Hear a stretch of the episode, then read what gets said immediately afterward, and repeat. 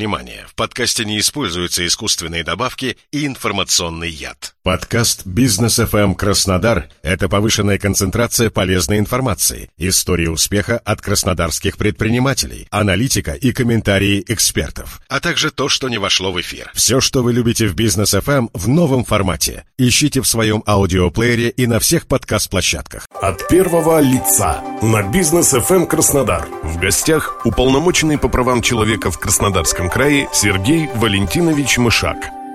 Добрый день, у микрофона Олег Тихомиров. Сегодня в программе «От первого лица» принимает участие уполномоченный по правам человека в Краснодарском крае Сергей Валентинович Мышак. Добрый день. Сергей Валентинович, много разных событий произошло в последние месяцы.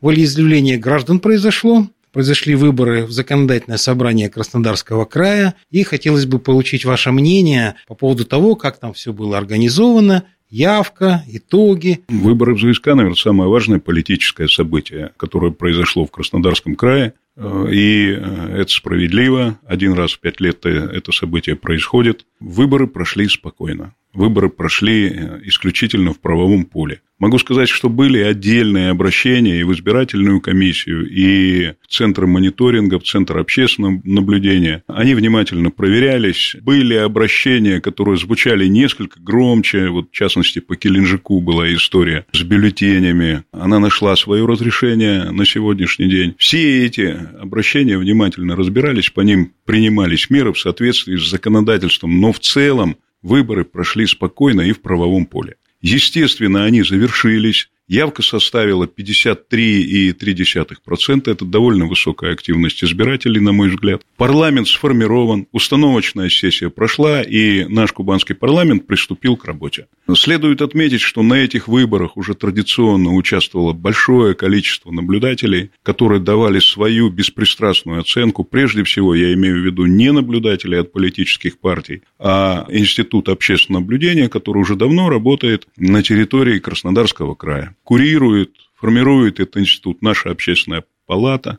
Институт общественного наблюдения совершенно не имеет политических и партийных задач, он политически не ангажирован, поэтому э, это, собственно, те люди от избирателей, которые э, наблюдают за избирательным процессом. Они констатируют, что избирательный процесс прошел в правом поле. От первого лица на бизнес FM Краснодар. В гостях уполномоченный по правам человека в Краснодарском крае Сергей Валентинович Мышак.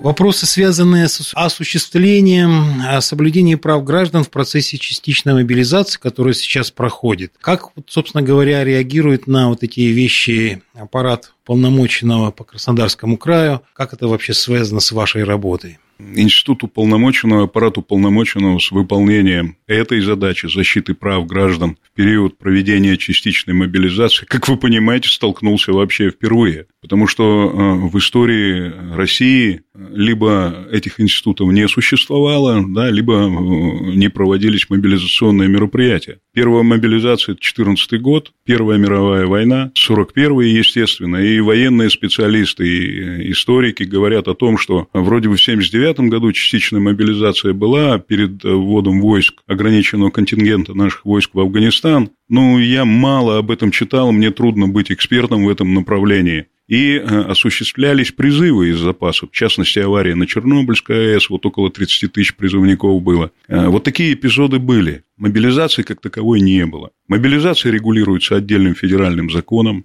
И я на сегодняшний день на нарушение, якобы, скажем так, нарушение этого закона, это нужно проверять и анализировать, получил э, порядка 30 обращений граждан. Я знаю, что граждане обращаются не только ко мне, они обращаются в военную прокуратуру, это их подведомственность, они обращаются в региональную мобилизационную комиссию, которую возглавляет глава региона, и в муниципальные комиссии по призыву по мобилизации, где руководят главы муниципальных образований. Безусловно, что понятно на сегодняшний день, каждое такое обращение не остается без внимания. Почему они возникают? Закон о мобилизационной подготовке и мобилизации дает четкие критерии от мобилизования граждан. Эти критерии законодательные были ограничены решением министра обороны, ну и, видимо, верховного главнокомандующего президента Российской Федерации. Безусловно, для военкома, соблюдая федеральный закон, нужно руководствоваться и тем, что требуют от него его непосредственные руководители, о которых я говорил. Верховный главнокомандующий, министр обороны и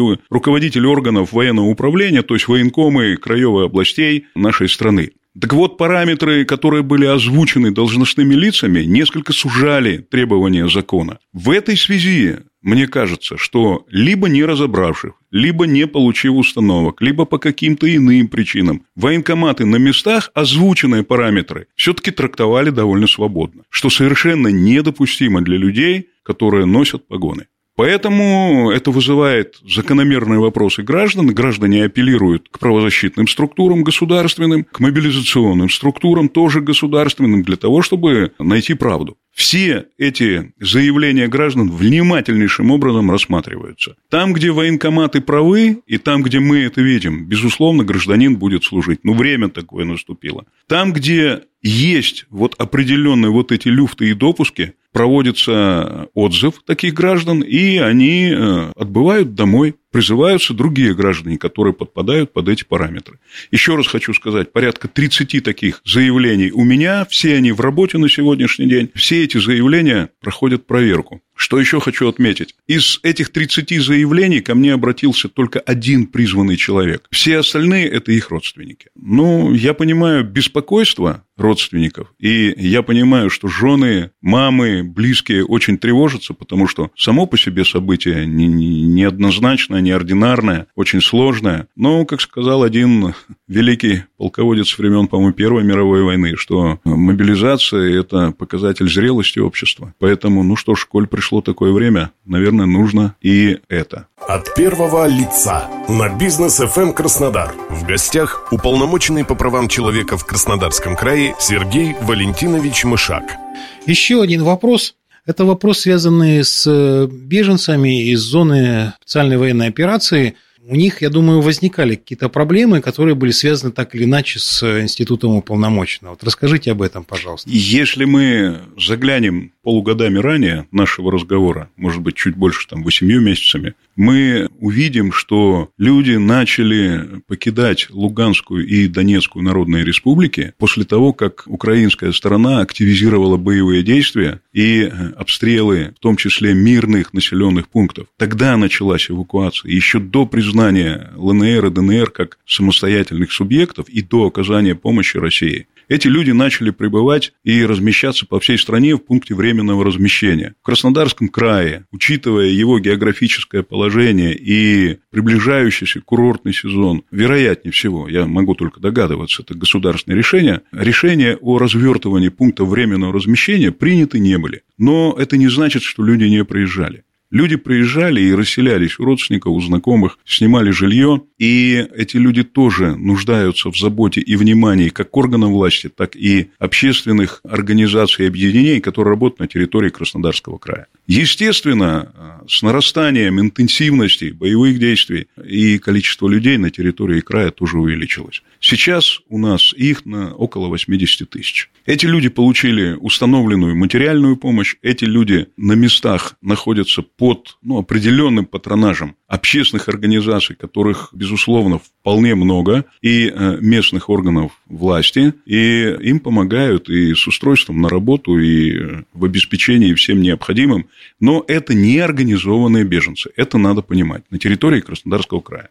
У нас две организованных группы. Это дети. Это дети, которые находятся в центре отдыха медвежонок Кабардинки и в пансионате Ейск, в городе Ейске, в Ейском районе. В Медвежонке это 149, по-моему, детей на вчерашний день. И в Ейске 180 детей и 180 взрослых. То есть их законные представители. Я бывал Кабардинке, смотрел условия содержания этих детей. Дети там находятся без своих законных представителей или родителей. Это хорошее благоустроенное место, это приличные номера. Работает целый отряд вожатых. Дети учатся. Возобновили учебный процесс с 1 сентября. Малышей возят в школу, в Кабардинку. Начальную школу. Дети обеспечены школьной формой по инициативе главы Кабардинки. С ними проводятся различного рода познавательные, э, внешкольные мероприятия, посещение музеев, выезды, концертные программы. Дети очень контактные. Конечно, когда я задал вопрос, хотите ли вы домой, они все хором сказали, да, мы хотим домой. Но когда задал второй вопрос, а приедете ли вы на следующее лето, они сказали, да, конечно, у вас хорошо,